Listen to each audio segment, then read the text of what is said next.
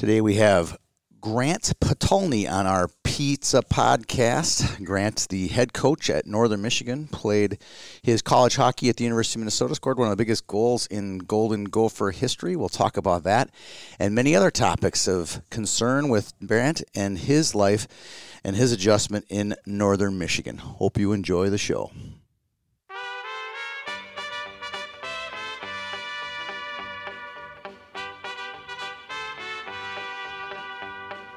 Love is a burning thing, and it makes a fiery ring, bound by wild desire. I fell into a ring of fire. All right, Grant, thanks for joining us today on this wonderful pizza podcast. Hi, Tony. Thanks for having me. Well, this should be a lot of fun. We go back quite a ways to our combine days at the University of Minnesota and gotten to know each other quite well. Today, the rest of the audience will get to know you pretty well.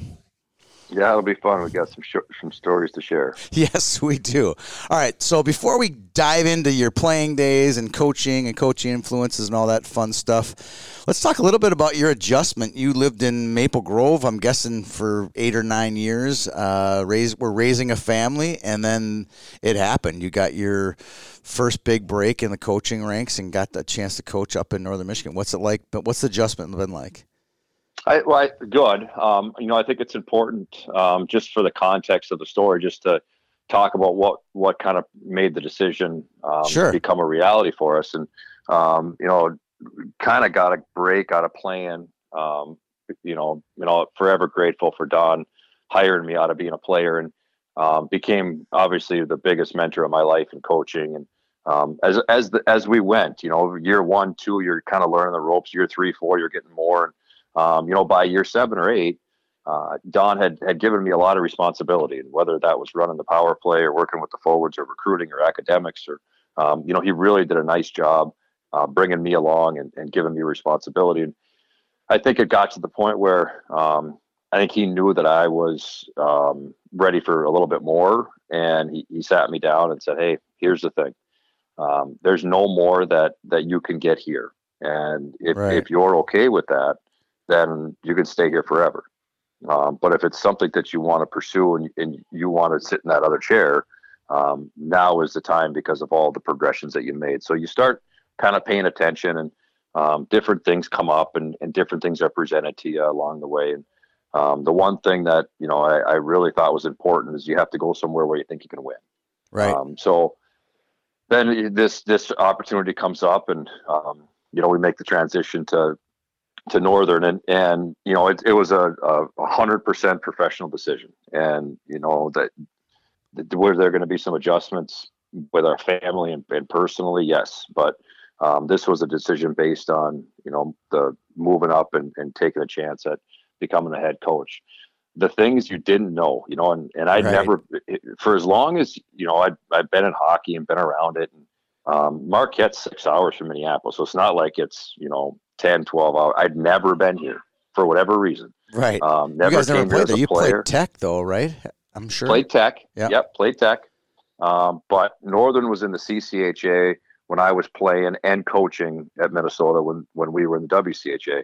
So I'd been to Tech, been to Houghton, but I'd never been to Marquette. And I take the job, and guys that whether it's Bob Motzko or different guys that I've been through here, that you're close with and that you communicate with, the first thing is they're like, "You are going to love Marquette." And I was like, okay, sure. What am I, what is it you're going to love about it? And there was no real person that could kind of put their finger on what it was. Right. And being here and now being part of it, it's the people here. And it reminds me a lot of, to be honest, of growing up in Grand Forks. Yeah. And there's college town, you're the show, right? Everything, right? Yeah, there's a lot of. Yep. You're the only Division I program that's the most important, kind of event in town when you play on the weekend. It's a hockey community, and it's what everybody talks about, and whatever the players go to breakfast on a Sunday, and and they'll walk into a restaurant and people will be talking about, you know, the backhand saucer pass they made in the second period at the 10-minute mark. Right. And it's just, it's the culture here. And it's really been, you know, that's really been cool. But the part that I didn't even think about was when you're living in Maple Grove and you're driving down to the U every day, you know, you kind of got for me at least, I wanted to get in there before the traffic started. So, yeah. You know, you're leaving the house at 6 a.m. and we practiced at 1:30, I think. So all of a sudden it's 3:30 by the time you're done. You know, you shower, change, and you're in the car by 4 o'clock if you don't stick around for a second. And by the time you get home, you know, it might be 5 or 6 o'clock. And if the kids don't have anything going that day, it's not a big deal. But when they're going to soccer or hockey or baseball or lacrosse or whatever they're swimming, whatever they're doing, you might not even see them until they get back from their event at, you know, 8 o'clock because of what you left so early, they're gone. Some of those things, which is just what life is sometimes in a bigger city. Yep. For us, like if there's ice at the rink and it's open, it's a phone call and they're down in 5 minutes. They're boom. They're 15 minutes later, they're on the ice with me. I get to go to almost all their practices to see them because I don't see many games. Obviously, they play when we play. Right. And that part of it, I didn't think about, but it's been incredible for our family. It just the amount of time we've been able to spend together. That's something you think, oh, I've added this responsibility of head coach, you know, to my resume. I'll see less of my family, but now you're actually seeing more as a result of the community where you live, right? Yeah, and I never even thought of that. I 100% was feeling the same way you were. This is a professional decision. There's a lot on my plate, and there definitely still is. Yeah. But you know, like I have the ability to drive them to school in the morning, you know, and now you're in the office, still in the office by 7:45, which is not much different than you were before. But you spend that time. Yeah. Spend that time with them. And so that part of it's been fun. And the other part of this town that's really cool is we're redoing our locker. So, you know, I went through that rebuild with Minnesota. FDU, yeah. Yeah. And so we're doing the same thing here. And actually construction was set to start on May 1. Now, based on, you know, kind of what happens with, you know, with the quarantine and some of these things to be determined. But the thing that's interesting is so you kind of get to know the people in town and, you know, you're trying to raise money and you get money from guys like Dallas Drake and, you know, former players that help out. But you get a lot of money from the community too. And the thing that's really cool is, you know, a guy will come up and, you know, so a guy I know and he wants to be part of it. And, you know, he pulls up in his, you know, 1996 F-150 and hands you a check for $100,000.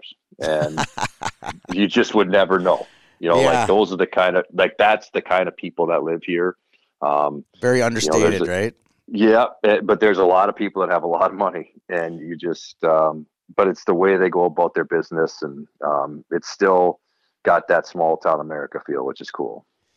Well, it's interesting. That's a cool transition. When you grew up in a smallish town in Grand Forks, and talk a little bit about your playing days growing up in Grand Forks. As you know, well, most of our listeners are here and play in the metro area and have a much different growing up hockey experience than you had. Talk a little bit about that. Well, I think a lot of it probably because of the era of time is still similar. You know, the guys that I played with at the U, whether it's Leopold or Pat O'Leary or, you know, Ballard and those guys, they still grew up playing on the outside rink. You know, that was the kind of generation we were in. So I think a lot of that was similar. You know, number one, I guess I can always tell you, we were always jealous of watching the state tournament. We always wanted to play. Like we always wished we could play whoever, you know, made it down there. And a couple times we actually did, you know, the years that Roseau was pretty good. You know, you played them and yep. So we had a pretty good team. And, but the thing that we didn't know, and I honestly, I think it helped me as a player. I didn't know, you know, like how good those guys really, really were because I didn't live it every day. So when I'd go, you know, they used to do now they do the 15, 16, 17 camp where they just throw every kid together. Yeah. You used to play in your state. And you'd play, Minnesota would play Mass and Michigan and It'd be Pacific and Atlantic, and North Dakota would send two kids every year to Team Minnesota. Yeah, and it always ended up being me and a friend of mine. We would go there, and I honestly, Tony, it helped me. I swear it helped me because I didn't know the legend of all these guys. You know, like that. This was before the time that people were really on the internet. There's no Twitter and none of these things. And so it was better you didn't know who they were. It was better. I didn't know. I just showed up and played. Right. I didn't know these guys were supposed to be better than I was. Yeah. So I just showed up and played. And, you know, along the way, you end up kind of making friendships with some of the guys. But, you know, we had a good group of kids in Grand Forks. And the state of North Dakota was a little segregated at that point, where the eastern part of the state had the majority of the hockey players, and the western part of the state was still kind of new in their development. Yeah. Yep. So if, I think, you know, if you go back to, you know, I Pee-wee through my senior year, and we might have not won it my first year at Bantam, but I think we did. I think we won the state tournament. We won the state tournament my Pee-wee year, my second year Bantam, and we won the national championship that year. Actually beat Marquette. Wow, small world. To do it. Yep. And then three state tournaments in three state championships as a high school player. Did you beat Central every year? You got your Red River guy, right? I was just going to say that. Yeah, I was a Red River guy. It was Fargo one year, Fargo North one year, Grafton. And if you think about that, think about, like, Grafton's a town of about 7,000 people. Yeah. And that's where my mom's from. And they were, every year, they were playing, they were in the semifinals or in the finals, producing players. And then it was Central the one year. But every year, it was always, you always ended up playing teams from the East. So it was almost like a, you know, it didn't matter where you finished in the they used to break the state up in the East and the West, and they call it the EDC and the Western side. It didn't matter where you finished in the EDC because you knew you were playing the West. It just kind of mattered who you matched up well against in the East. Right. But you know, it was interesting. You know, it's funny. Last night something came across Twitter, and it was a video. It was about the third period of 1998. University of North Dakota versus University of Minnesota at the old Ralph Engelstad. I saw what you're going. Did you see that? I saw this. I couldn't turn it off. So I turned it on last night, and I'm watching it, and all these guys are like, you know, from the Panzers to Jason Blake to Curtis Murphy to the Hoogsteins to the Almers to the because of youth hockey. Smith. I know all of these guys. It was like the hairs were standing on the back of my neck watching it. Reggie Berg and you know, all the guys at Minnesota, Eric Westrom. And anyway, we would play in the old Ralph. Yes. And watching that game brought back so many memories as a high school player playing in the old Ralph. They used to sell it was just like the Minnesota State Tournament, but on a smaller level. Like they would sell the building out. It would be a whole ordeal for 3 or 4 days. And, you know, those brought back a lot of fun memories watching that game. I went to a conference, and it happened to be in Grand Forks, North Dakota, during the North Dakota State Tournament. So I actually got to go to two games. That's how I learned about Red River and Fargo South and Shanley, and these teams were in it. And I was like, wow, this is kind of neat. You know, it was exactly what you say. It was a smaller version of our state tournament. Yeah, and it was really a fun time, and people supported it. And, you know, you felt like a big deal as a high school kid. You felt like a big deal, and it was a fun event, fun time. All right, so you finish up at Red River, and you go off to the USHL in Lincoln, I believe, right? Yeah, go to Lincoln. Actually, the guy when I was coming out of high school, there was the USHL was different at this point. It was. I bet you there was one guy on our team going into the season that had a college commitment. Right. Most kids were going right from high school to college, like the top end, you know, top guys. So the USHL had tenders, and you could sign a tender with teams. So I remember going on a recruiting visit to Omaha and to Lincoln, and the coach of the Omaha Lancers was Mike Hastings. So there was no draft. There was no draft. It's kind of maybe there was. You. yeah, maybe there was a draft, but you could sign a tender too. Right. So I go down and Mike's the coach of the Omaha Lancers and does a great job on his recruiting visit. Then go to this new team, Lincoln. Lincoln only been in the league 1 year. They just moved from they were the Fargo Moorhead Ice Sharks, and they moved to Lincoln, Nebraska. Well, Dave Christian was the Ice Sharks coach with Scotty Bell. Dave is actually my small world. You bring that up. Dave is my sister is married to Dave's son, Bo. Yep. They have a baby? So anywho. Did they just have a baby? Yes, they do. Yeah, they do. So. Ford. Yep. All right. I'm on this recruiting visit, and I see the Omaha Lancers first, and I can't believe how incredible it is. And I'm at the game, and the song in Omaha, they play when they score a goal, they play "The Heat Is On." Yeah. And I bet you they played that song 10 times. They just stomped somebody. Yeah. And I mean, I'm wide-eyed, and after I'm like, oh my gosh, I can't I think I can play here. Like, these guys don't let me play. This is great. The next night I go to Lincoln. Is this Steve Johnson? Steve Johnson. Oh my gosh. Jeez, man. This is small. Steve is from Grand Forks. Yes. So obviously there's a connection there. And Hastings from Crookston, which is 30 minutes away from Grand Forks. So I'm kind of, in a comfort zone with both those guys. I go to Lincoln and they have this pregame show, and they play this AC/DC Thunderstruck, and it's a light and it is like, Tony, Omaha was an incredible environment, and it was a really cool junior team, and it blew my socks away. And then I go to the next rink, and it is a rock show. Like, it's not a hockey game, it's a rock show with some hockey guys playing hockey on the rink, but that's just secondary to what's going on in this building. So I end up going to play for Steve, and just learned so much from Steve, and spent 2 years with him.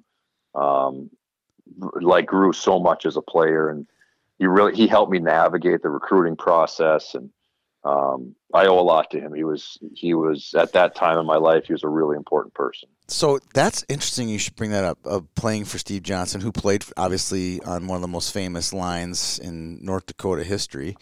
And you're from Grand Forks. You play your juniors for a guy who played for the Sioux, and you pick the Gophers. How does this work?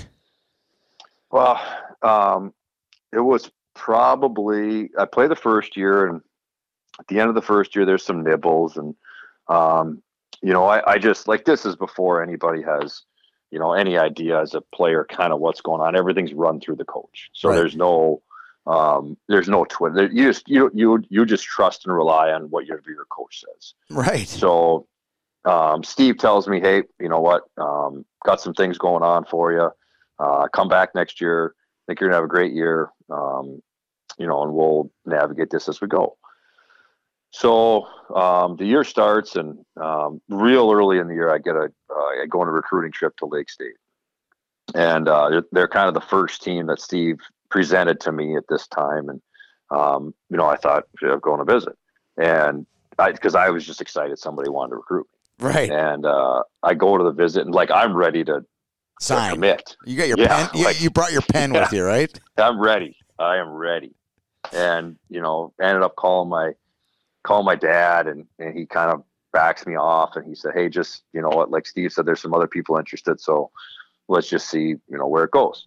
So then, who was the coach at Lake State? Scott Borick. Okay. Scott Borick. All right. So then the next three visits, and these are crazy, not crazy. One of them's crazy, but the next three are interesting. So I go to Michigan State, and Ron Mason's the coach. Wow. And I sit down with Mason. Did you know what a legend he was at that point?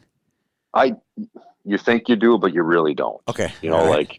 So, kind of what it'd be like somebody sitting down with Don Lucia at the end of his time. You think you know, but then 5 or 6 years later, you go, oh my gosh. Right. That's, now 20 years later, you're really going, oh my gosh.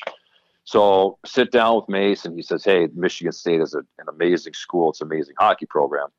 I won't be here the whole time. I won't be the coach the whole time that you'd be a player. So I really respected that. in a small world, had I gone to Michigan State, Rick Comley would have been my coach. I know. And, how crazy and Rick, is that? Rick started the program at Northern. Yeah. So go to my next visit, Jeff Sauer. That was go to Wisconsin. Jeff Sauer's the coach. And Jeff Sauer tells me the same story. Hey, I won't be here. I won't be part of it. So then I go to the next recruiting visits. It's Coach Sertich. And, you know, he kind of gives me the same story. And, like, if you think about that now, those three guys, the legendary coaches that those three were. Yeah. And if you think today, like, those guys were completely honest with, you know, with me as a recruit. Would that happen today? I don't know. You like to think you would. I would like to think I would do that. Yeah. I really would.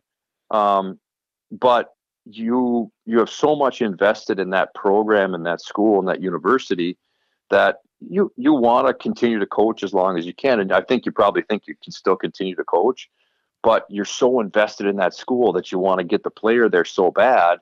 Yeah. You know, like, even if you're not going to coach them because you love, you know, school. Wisconsin, or you love Michigan State, or you love Duluth, or you love whoever, wherever you're at. I want to think that you would, you know, and I know that, you know, there were some players at the end that, you know what, you would, because I remember at the end I was at Minnesota, there were guys that Don would say that to. He would say, I can't guarantee I'm going to coach you.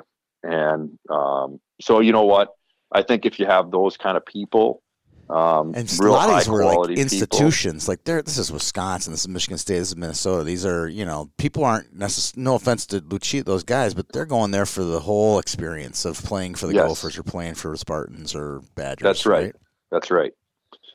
So I go through those four visits, and I had one more visit. I think it was New Hampshire. I had one more because I wanted to see something out east, and played for Mike Hastings in it was called the Viking Cup at this point. Now it's called the Junior A Challenge. Yep. And played for him on this team, and ended up winning the tournament. I think we were the first U.S. team to ever win it. So during the tournament, I ended up playing on a good line and had a good tournament. And John Hill was the coach at Minnesota, one of the assistant coaches. And he was coaching in it? John was just there watching. Okay, all right, yep.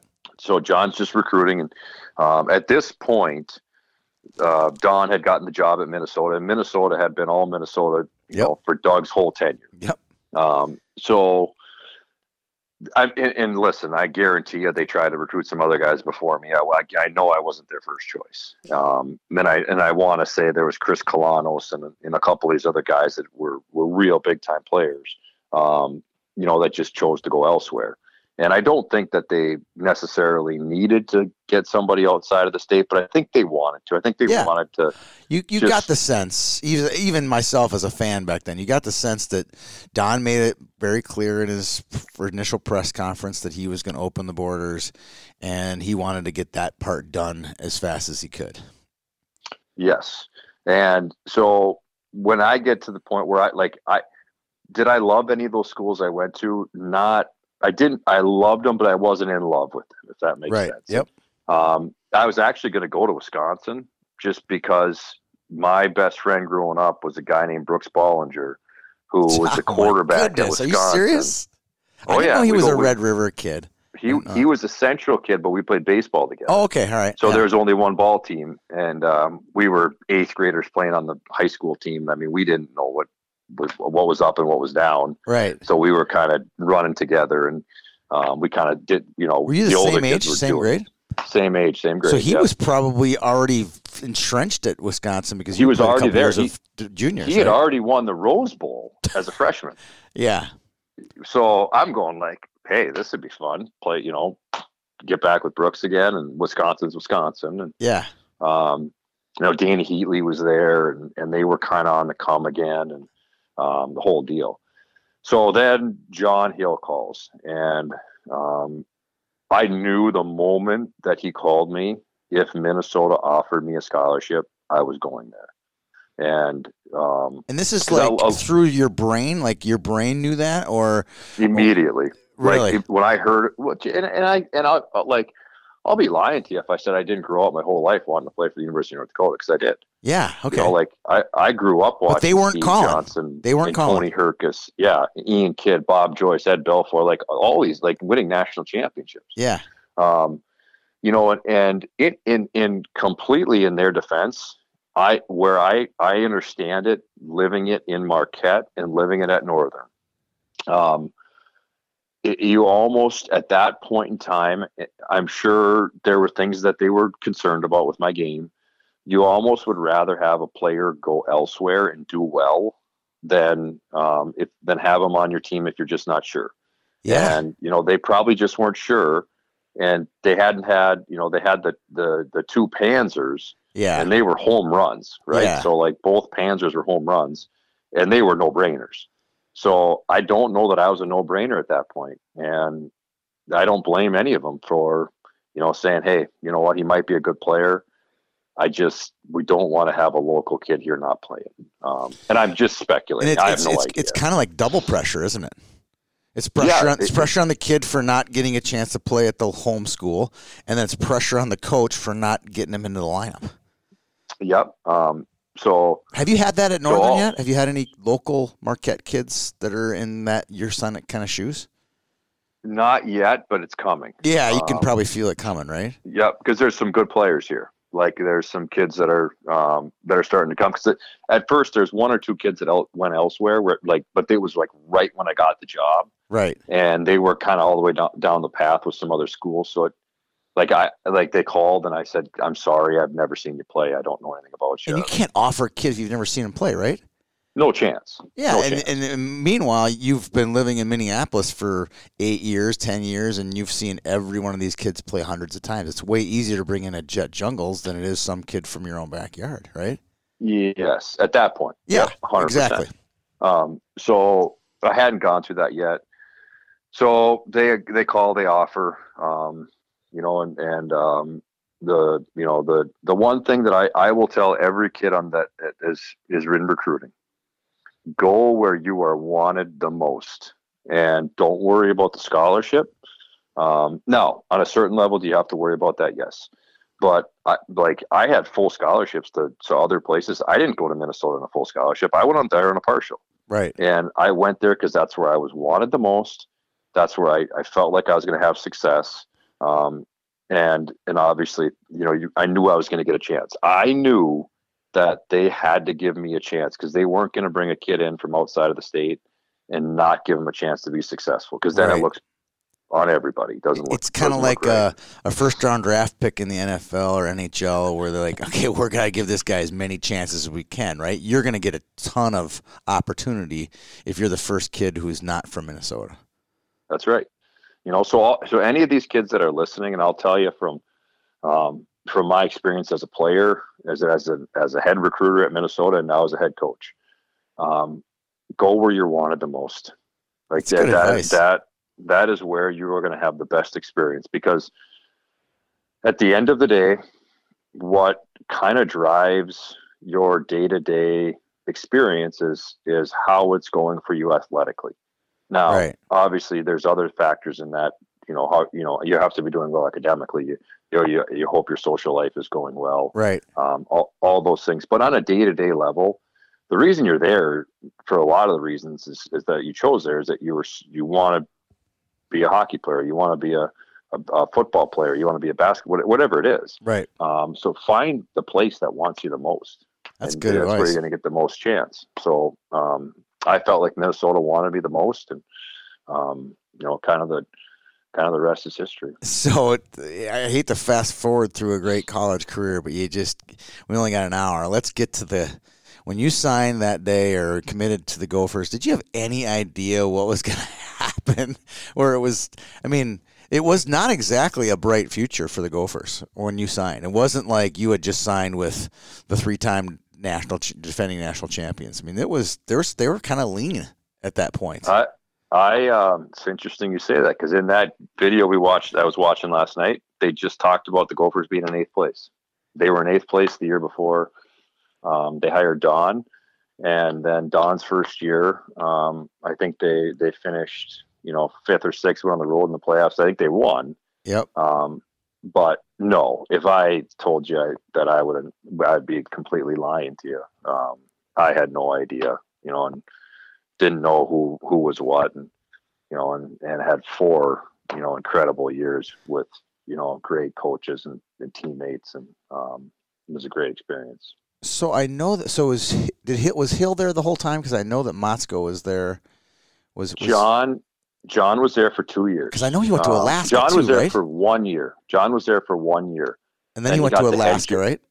Yep. Got the head job in Alaska. Bob came in my sophomore year. Bob was there my sophomore, junior, senior year, and then one more year. He was there 4 years, and then he went to St. Cloud. Was Gentz there as well? Gentz was there. Yep, okay. Gentz was there. So I get all the Hastings, Gentz, it all just kind of starts to merge together, right, as who was then, and they can't come and go kind of so fast. All right, so let's talk about the goal. You know, we have to talk about it, right? So I think, and hate to, you know, just sidetrack your goal, but the goal, you know, before the goal is almost bigger than the goal, right? You know, the one late in the game, you know. Walskas doesn't score. We never have a chance to win. That's the one where, like, I think my hair fell out of my head when I couldn't believe that they scored, right? Kowalski scores, runs and jumps on the bench. And at that point, did you know we're going to win, right? It's over, right? No. Really? I mean, anybody who tells you that's like, maybe they have different feelings than I do, but you're so focused, on every single thing. Because number one, you know that you better be ready. If you get a chance to make a play, you better be ready to make a play. And that's, you know, being ready to shoot, being ready to receive it, whatever it is. Right. Because that play might allow you to win. Now, the other side of that, conversely, is you better be ready when you have a chance to either get a puck in or get a puck out, or right, the little get a things. Stick on somebody. So like maybe some other guys are better than I am at feeling those that way. I wasn't. I was just like shift to shift, come back, get as much rest as you can until they tell you to go again, and then go and do it the best you can until it happens again. As a fan of many disappointments as Gophers for that during that 23-year stretch, for whatever reason, it was like when Kowalski scored, it was like the world had lifted. For some reason, I just feeling, well, there's just no way we're going to lose. I don't know why I had that feeling, because it was improbable. His goal was so improbable, and the goals that game were so hard to come by. Like Johnny Pohl's goal off the post and in, there was just a lot of crazy, like you said, just the narrowest of margin in that game. Yeah, it was a great hockey game. I mean, two great teams, and you know, Adam made huge saves down the stretch that he had to make. I know. I mean, like, hey, he made big time saves in that game to keep it where it was. And, then Kowalski draws the penalty to put us on the power play to win the game. Right. So he had a great game too. Yeah, it was something else. It was a pretty legendary team.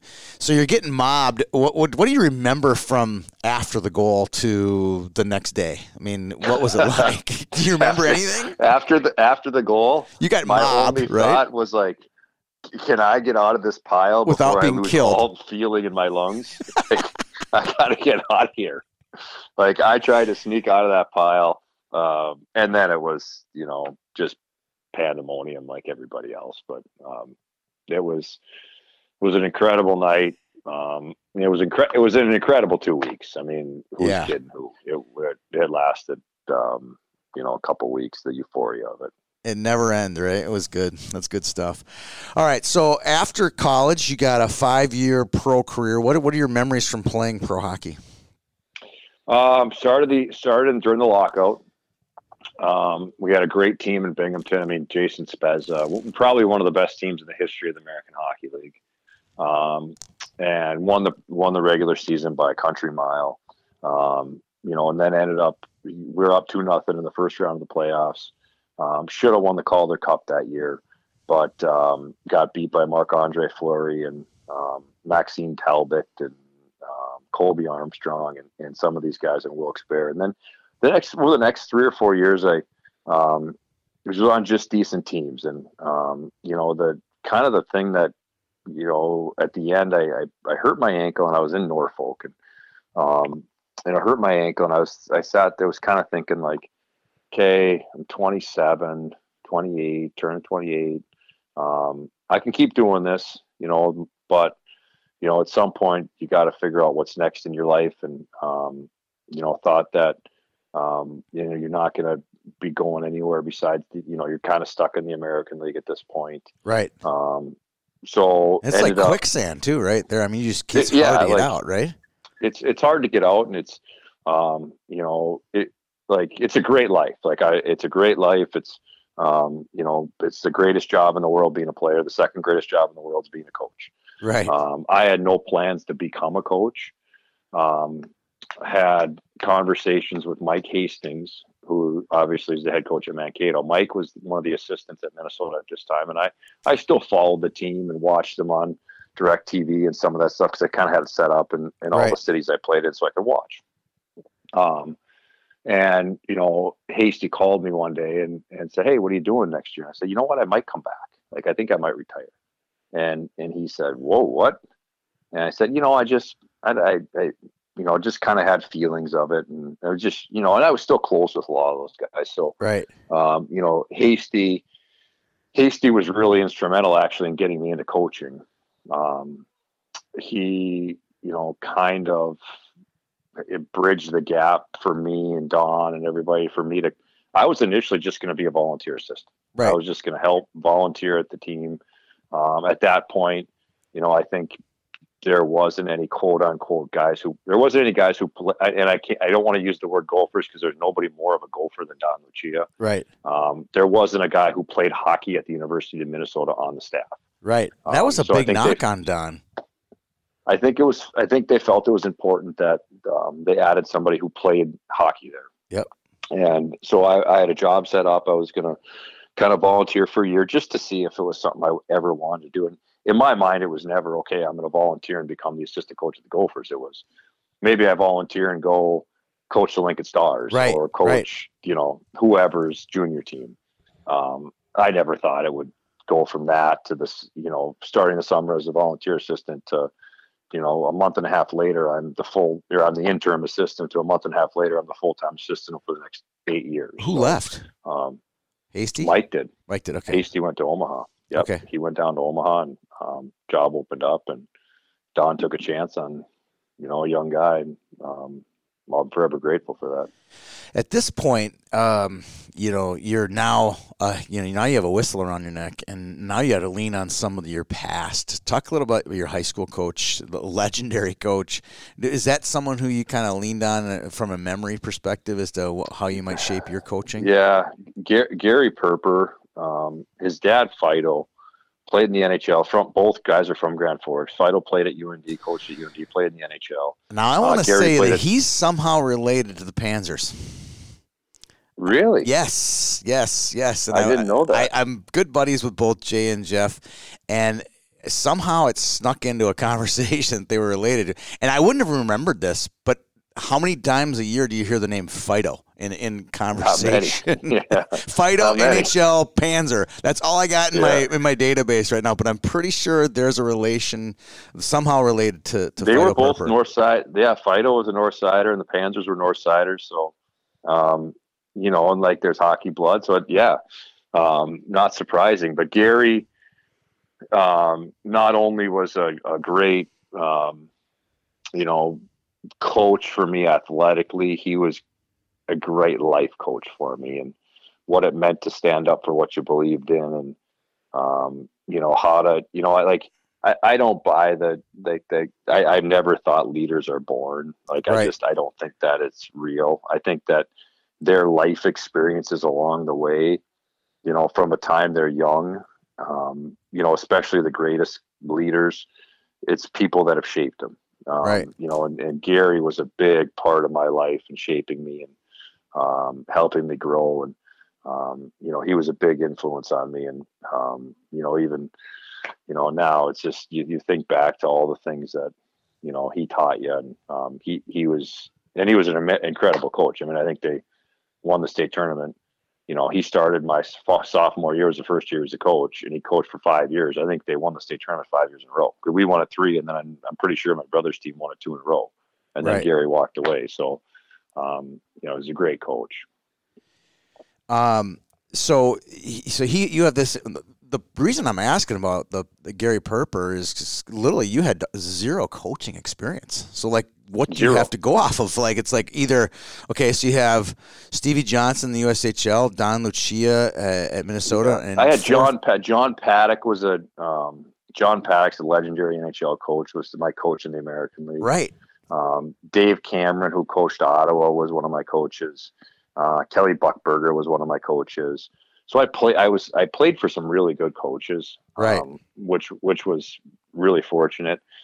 Here's the thing that I'll never forget. So Doug Woog was, you know, Doug was hanging around the rink because he was working in the Golden Gopher properties department, and so Doug would come over and, you know, just kind of chat, and he'd help me. He'd chat with me a lot.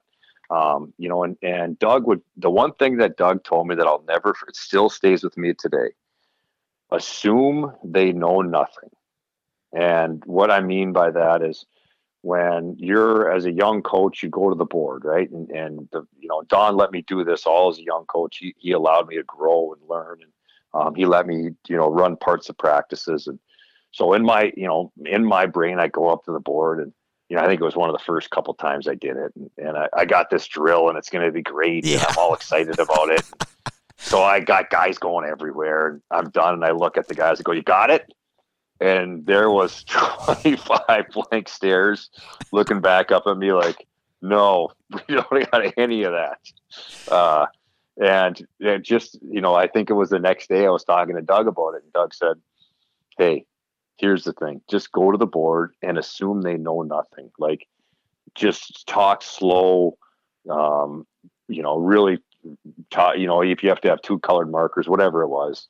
But that was a real learning kind of curve for me that, obviously these guys are world-class athletes and, you know, there's hockey sense is incredible.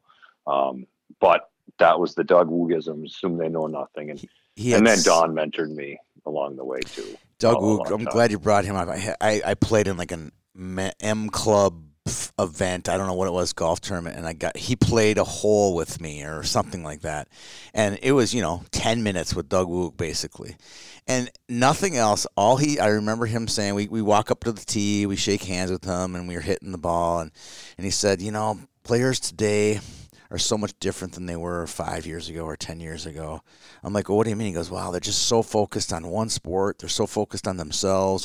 He goes, like, just what you just did there, Tony. You shook my hand. You looked me in the eye. And he goes, that's what I'm looking for when I'm looking for a young man to play hockey for me.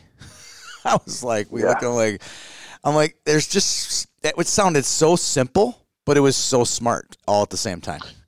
And it's, you know, it's just a shame that, you know, for all the success Doug had, like he had so much success. It's just, you got to be lucky to win it. And he just didn't ever have any luck at the end. Right. Because if you look at his, I mean, I think he went to 8 Frozen Fours. It's something crazy. I mean, in 14 years, like it was crazy. Yeah. It was almost like a birthright. It was like a given. Yeah. We're going. That's right. And just the luck never materialized for him, but he was, you know, he was obviously important in my, you know, development as a coach too. Okay, so now you're coaching. You've talked a little bit about it already, where you kind of started off, you know, knowing nothing, and then you just kind of grew. Talk about some of the growth, maybe a story from how you grew from a rookie coach into, I think I got this. There was like maybe an aha moment, like, I think I got this. Was it before your first World Junior Championship, or was it after that? You know, it's actually, that's the moment that as a coach that you know, the fact that, you know, and again, like Phil Housley, like, you know, one of the greatest Minnesotan, one of the greatest players in the history. Top 5 for sure. Top 5 for sure. You know, he's coaching the team, and I know Phil, but don't really know him. Right. And for him to, you know, ask if I want to be part of his staff, and that's pretty cool. Yeah, really cool. You know, and the other coach is Mark Osicki, and Mark, you know, has been, you know, he's been coaching for 25 years, and Phil's Phil, and you know, and going on that staff and having the responsibility to have the power play and work with the forwards and, you know, and work with, you know, like the players. You know, I'll never forget, we're sitting down for a meeting and Tim Taylor, God rest his soul. He's a long time USA Hockey guy. Right. Tim helped pick all these teams, and, you know, we're sitting down for the first meeting ever. And like, I know all these players, right? Cause I'm a recruiter at this point. Right. I'm right in the thick of it. I know every one of them. And I'm not going to say the player's name that we're talking about, but this kid's a first round pick. And we sit down and we get to him, and Tim goes, nope, next. We're not. And I go, whoa. I go, this guy's a first round pick. And he looks at me and he goes, are you going to use him on the power play over in the right-handed shot? He goes, are you going to use him on the power play over Seth Jones or Trouba? I go, no. He goes, okay, next. And I went, it's you're true, right, though. Next. It's true. Like, you know, like we needed a big, strong guy, but like, yeah. So after that tournament, we win the gold tournament. We won the gold medal. And, Russia, right? That was in Russia. Ufa, Russia. Is this like way out in the middle of nowhere, or is this near Moscow? This is not near Moscow. This is in the middle of nowhere. We fly on the plane there with, and I'll never forget it. We fly on the plane, charter a plane with Finland, Sweden, and Canada. And there's four teams on the same plane. Did anyone get the foil out and throw down or no? Well, we were treated like second-class citizens on this charter flight, because we had USA Hockey had not had success. And, right. So we had this pre-tournament exhibition in Finland. Mr. Potulny, you're in 32D. Well, USA Hockey, you're in 30. You're in the trunk. Like, get in. I love it. Keep going. Sorry. So we land there, and we're in the middle of nowhere. I think they finished 7th or 8th the year before. So in the way it works is you get the 7th or 8th best hotel. So we've been up all night and time zones, and, you know, you're flying and you get there and you just want breakfast, right? Like you think breakfast is universal, like you're going to get eggs somewhere, or you're going to get, pastry or something, you know. Yeah. We get there, and they had spaghetti and chicken wings for breakfast. And I thought, oh, man. So go through the tournament, win the tournament. I'll never forget getting back on that plane with all four teams. And, Mike Riley, you remember what Mike looked like at that, and Johnny Gaudreau. And you remember Johnny looked like in college, both these kids look like they're 12. Yeah. And that was what I was going to think of Mike Riley. He was also weighed about 140 pounds too. Yeah. Neither one of them were very big, but they're dynamic players. Oh yeah. We're kind of like congregating, to get on the plane. And I remember the guys, like, they were really, our guys were really respectful of all the other teams after, winning. It wasn't like they were flaunting it or anything. They didn't wear the medals around their neck or anything. They were being very respectful. You're right. But I looked over at Johnny and at Mikey, and I went, can you imagine being the coach of Canada or whoever thinking, like, I just lost to them two guys? Like, yeah. And they were dynamic in the tournament, both of them, like, lit it up. But that was kind of the point for me that I felt like I gained some respect in the coaching body.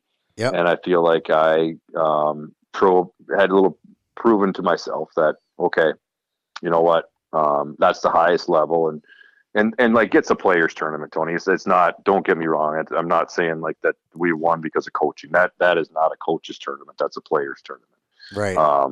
But just being part of it and being able to manage the emotion of the group and the emotion of your guys and being able to help put them in situations gave me confidence that that I could continue down this path as a real profession. Yeah, that's kind of a turning point for you, right? I mean, at that point, and then the next year you guys make it to the national final against Union. Go through that game. I mean, a non-hockey person thinks, oh, how can the Gophers lose to Union? How good was Union? Yeah. How good were they?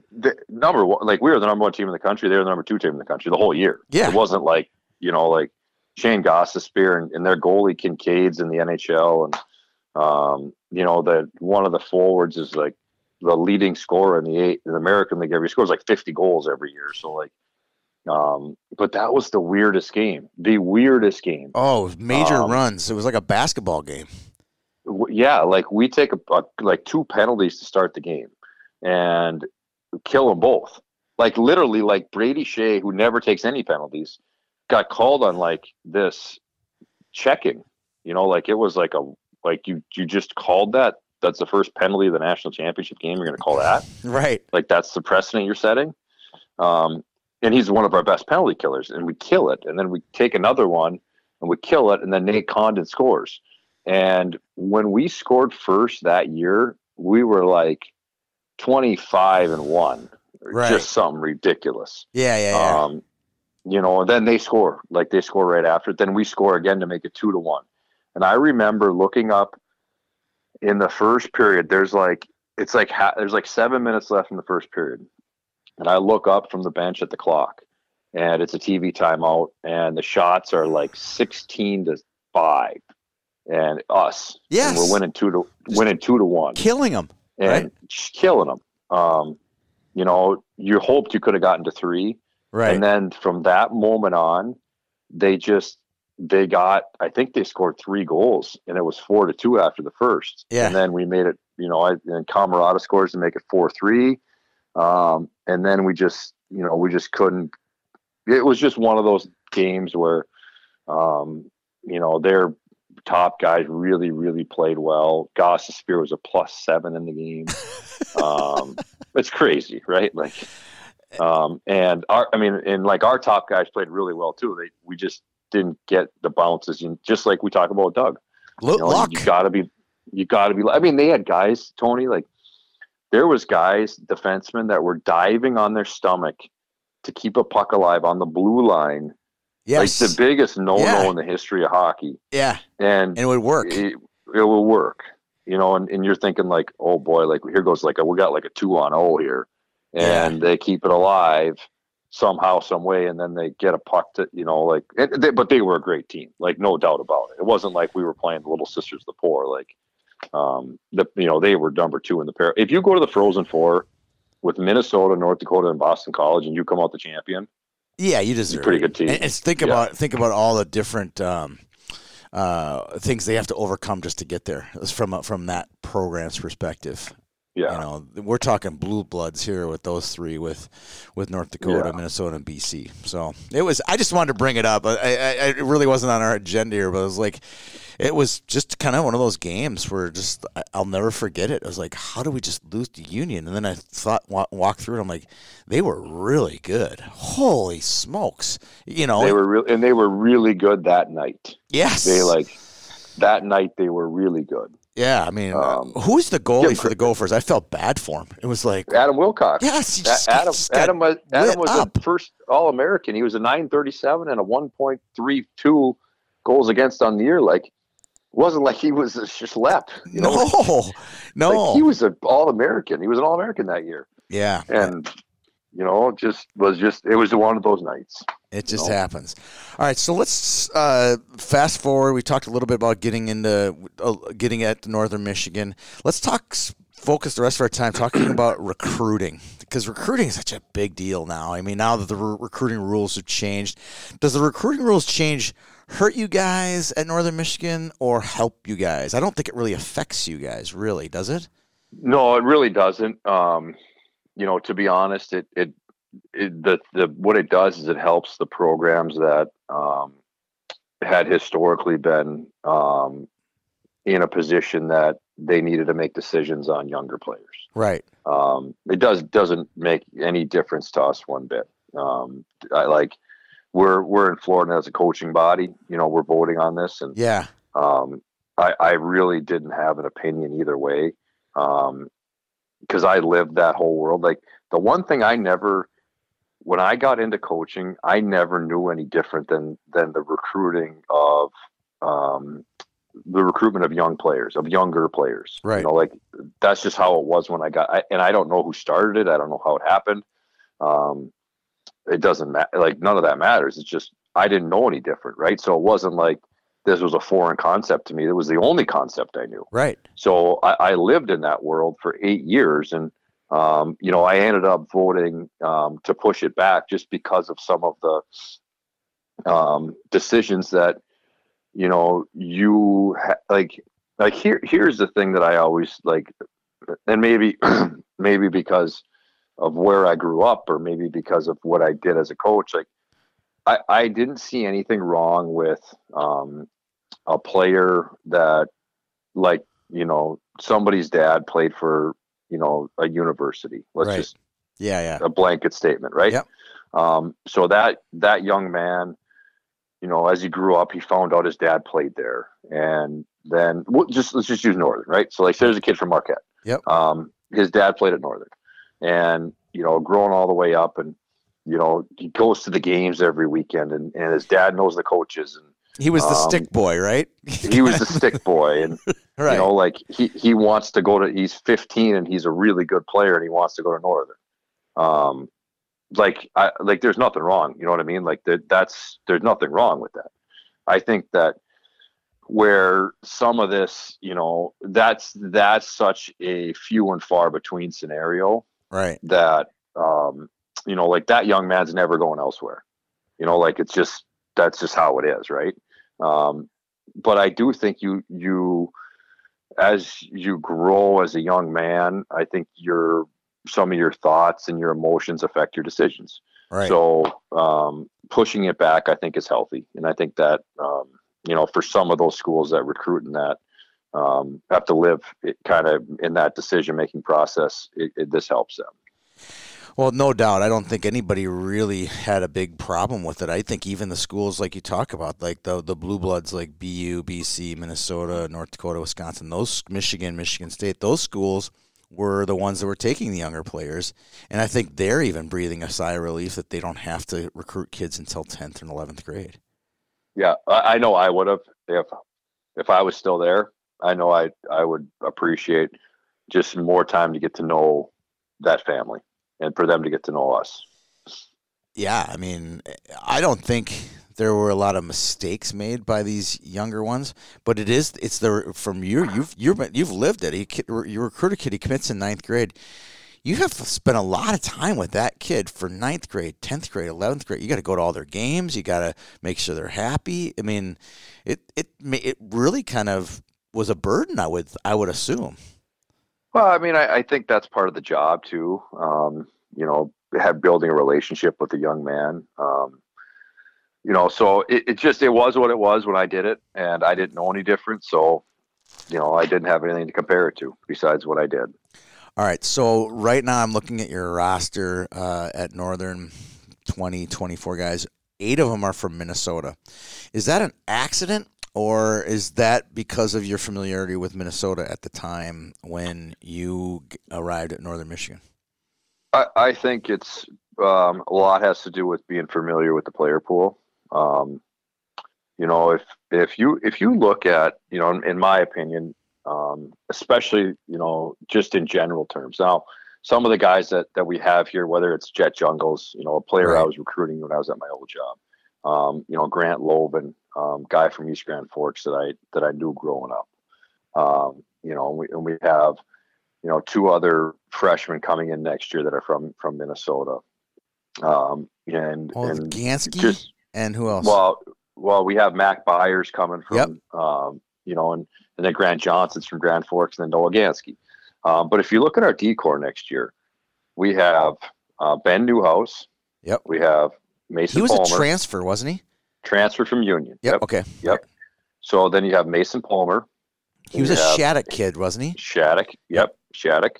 Hank Sorensen. Tanner Vesio. Yep. And Noah Gansky. So we got 5 Minnesota D. And that is, I think, if you look at the state of Minnesota and the way that the value and the emphasis put on skating, and especially skating as defensemen. I don't think it's an accident that we have 5 Minnesota D. I know it's not. It doesn't mean you're just going there to watch players. I mean, and then you got Luke Rammer. Yeah, I was just going to say, now you're talking about one of the best skating defensemen in the state this year.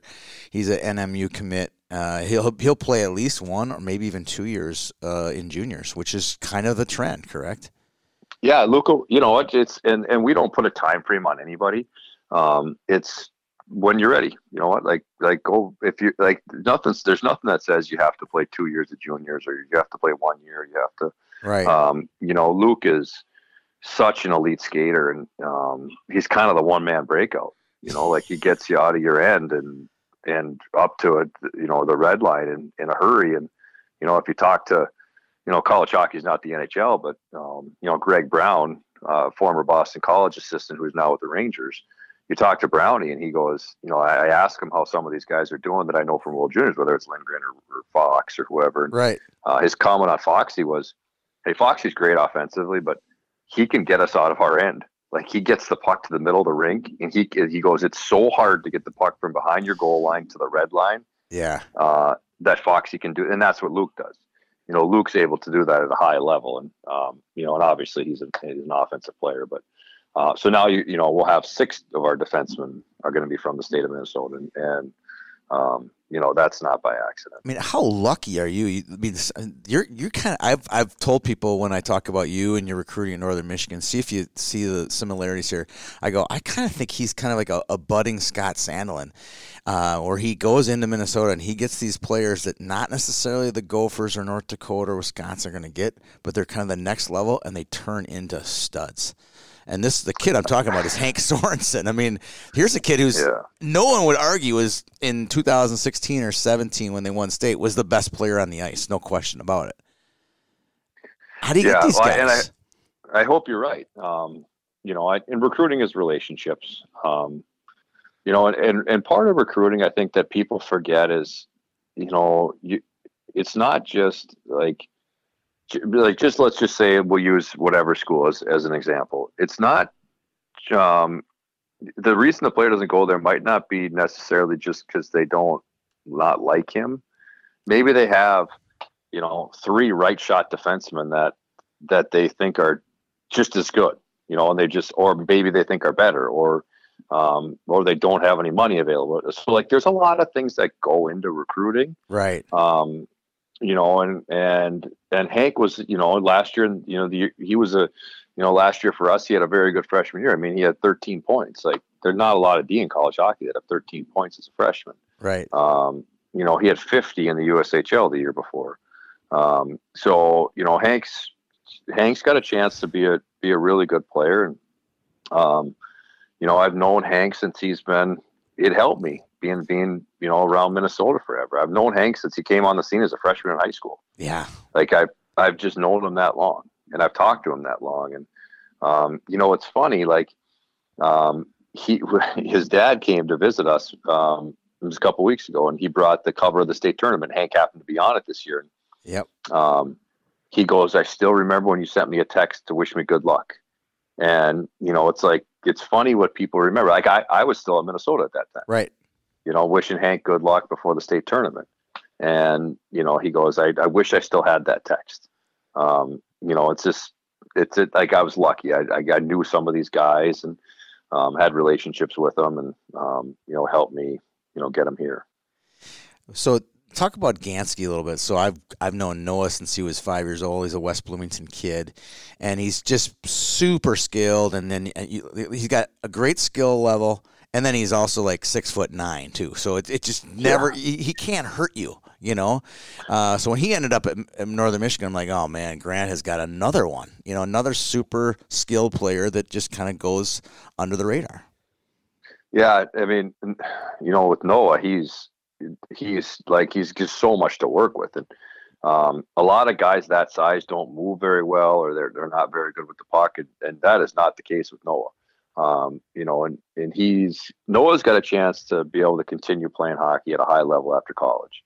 And we're really excited that he's coming, playing for a great coach in Green Bay and, learned a lot over the last 2 years. So, you know, he's the kind of guy that you need insurance policy for, to be honest, because like he might be too, you know, you just never know with some of these guys how quick that they develop. And, you know, all of a sudden those guys are, you know, maybe moving on to the next level. But for me, that's a win. You know, if I can have a player leave my program and go to the NHL, you know, if it means it's before they're done playing college hockey with their eligibility, I'll pack their bag, I'll shake their hand, and I will drive them to the airport and thank them for being a Wildcat. That's one of the risks, though. You know, there's the risk reward. The reward of taking older kids is you're going to be more mature, they're going to be ready, and all those things physically. But they're also ready to go. I'm ready to go to the next level now. You know, 2 years, I'm done. You know, kind of thing. Yep. Yeah, and you know what? Those are good problems to have as a program. Yes. Because it helps continue to feed the next group of guys that are coming through. And you know what? You got 2 really good years out of that player. You know, and to be honest, if you look at the trajectory of a lot of college players, unless they're undersized, if you get 2 good years, it's either your junior or senior year, or you're kind of moving on. So. Right. You know, if your 2 best years are, you know, sophomore, junior year, and you have huge numbers, you're moving. It's just the way it is, and you know, that's part of the beast, and that means you had a great player. So that to me is just all part of it. You know, then you get this kid. He won't be here next year, probably the year after, Grant Slukinski, who is just a man child. Is the success of getting a kid like Grant, having a assistant coach like Byron Poole, who lived in that area for so long up in Fargo, or is that just you fell in love with him? How did you guys come across Grant Slukinski? Yeah, you know what? I'm really lucky to have Byron. Byron saw Grant early. You know, and really thought, wow, you know, he's got a chance to be a good player. And, you know, then kind of went to go see him, and you fall in love with him. And then the next progression is his high school coach was in my wedding, Jay Hardwick. No way. Yeah. So, you know, like Jay and I played junior hockey together. So, you know, now you got relationships there, and, you know, just he's got a chance. Grant has a chance. I mean, I think, you know, I listened to Jay at the state tournament. I don't know if you saw it, Tony, but, you know, Jay's comment after the first period, Grant had, you know, whatever, five points, I think. In the first period. You know, and Jay's comment was, I really wanted to get here so that everybody could see how special of a player Grant Slukinski is. And, you know, to have a high school coach that is, you know, what your goal is as a coach. I mean, talk about how selfless and you know how much of a player's coach you have to be to say something like that. And, you know, I think Grant showed some people obviously what his talent level can be, and he's gonna have a great year in Fargo. And he's gonna go play for Kerry Eads and Lamoureux. It's gonna be that's a really good spot for him to be in. He's still gonna be somewhere close to home, but not too close to home. You know what I mean? It's gonna be a good spot for him for sure. It's funny, Jay Hardwick. I'm not sure if you probably know this. His grandpa was Dick Roberts. I mean, it's just the craziest. The trees up there in Warroad are insane about how, you know, the coaching trees and the playing trees. And obviously, you know, the Grant is a great grandson of Cal Marvin. I mean, it's just, it's a, they're talking about blue bloods. There's a lot of blue bloods up there in Warroad. You're connected to a lot of them with Bo Christian and Dave Christian. And it's just, it's a. Grand Forks is, you know, like Grand Forks and Warroad and, you know, some of those smaller communities are kind of just, you know, intertwined, and state lines really don't matter. You know, you're kind of just you're in the northern part of it, and you know, you grow up playing against a lot of these guys, so you have, you know, real good relationships with them. And that's I'm guessing that's probably one of the secrets to your success is at Northern Michigan having 64 wins in 3 years is the relationships. Talk a little bit about that, and then we can put a wrap on the show. Yeah, really had a good group of guys here, and you know, fortunate that taking the job, there was real good leadership on the team, and now, you know, really looking forward to the you know, getting more and more of kind of guys that you had a chance to you know, recruit, you know, over the last couple of years, get them in the hopper and moving them forward. And you know, this year we'll have 3 3 years of recruiting classes, and next year we'll have 4. or 2 years from now we'll have four. So returning a lot of goals and good players, and really looking forward to kind of the next progression for us. It's now, I think our program is, through kind of that transition phase, and now it's, as Rick Comley said, hey, you're close, we're real close to that next step, but the next step's the hardest. And, now we got a lot of work to do to kind of climb over that hump and get over the hill, but really looking forward to doing that. So much excitement in your future. You have a new conference in a couple of years, and that's going to change. That's going to be a game changer, I would say, for your school and for your program as well. Yeah, it will, and helping the pairwise and give you more games that you can play with non-conference, and all kinds of good things moving forward with Northern Michigan and the new conference. Well, I can't wait to follow you. Being a friend of yours, past 5, 6, 7 years, it's fun to watch you grow as a coach, and we're cheering for you here. We hope we'll have more and more Minnesota kids coming up to Marquette. Good luck to you in the future, Grant. Thanks for coming on the show. Thanks, Tony. Appreciate having me. All right. Take care, Grant. Bye-bye.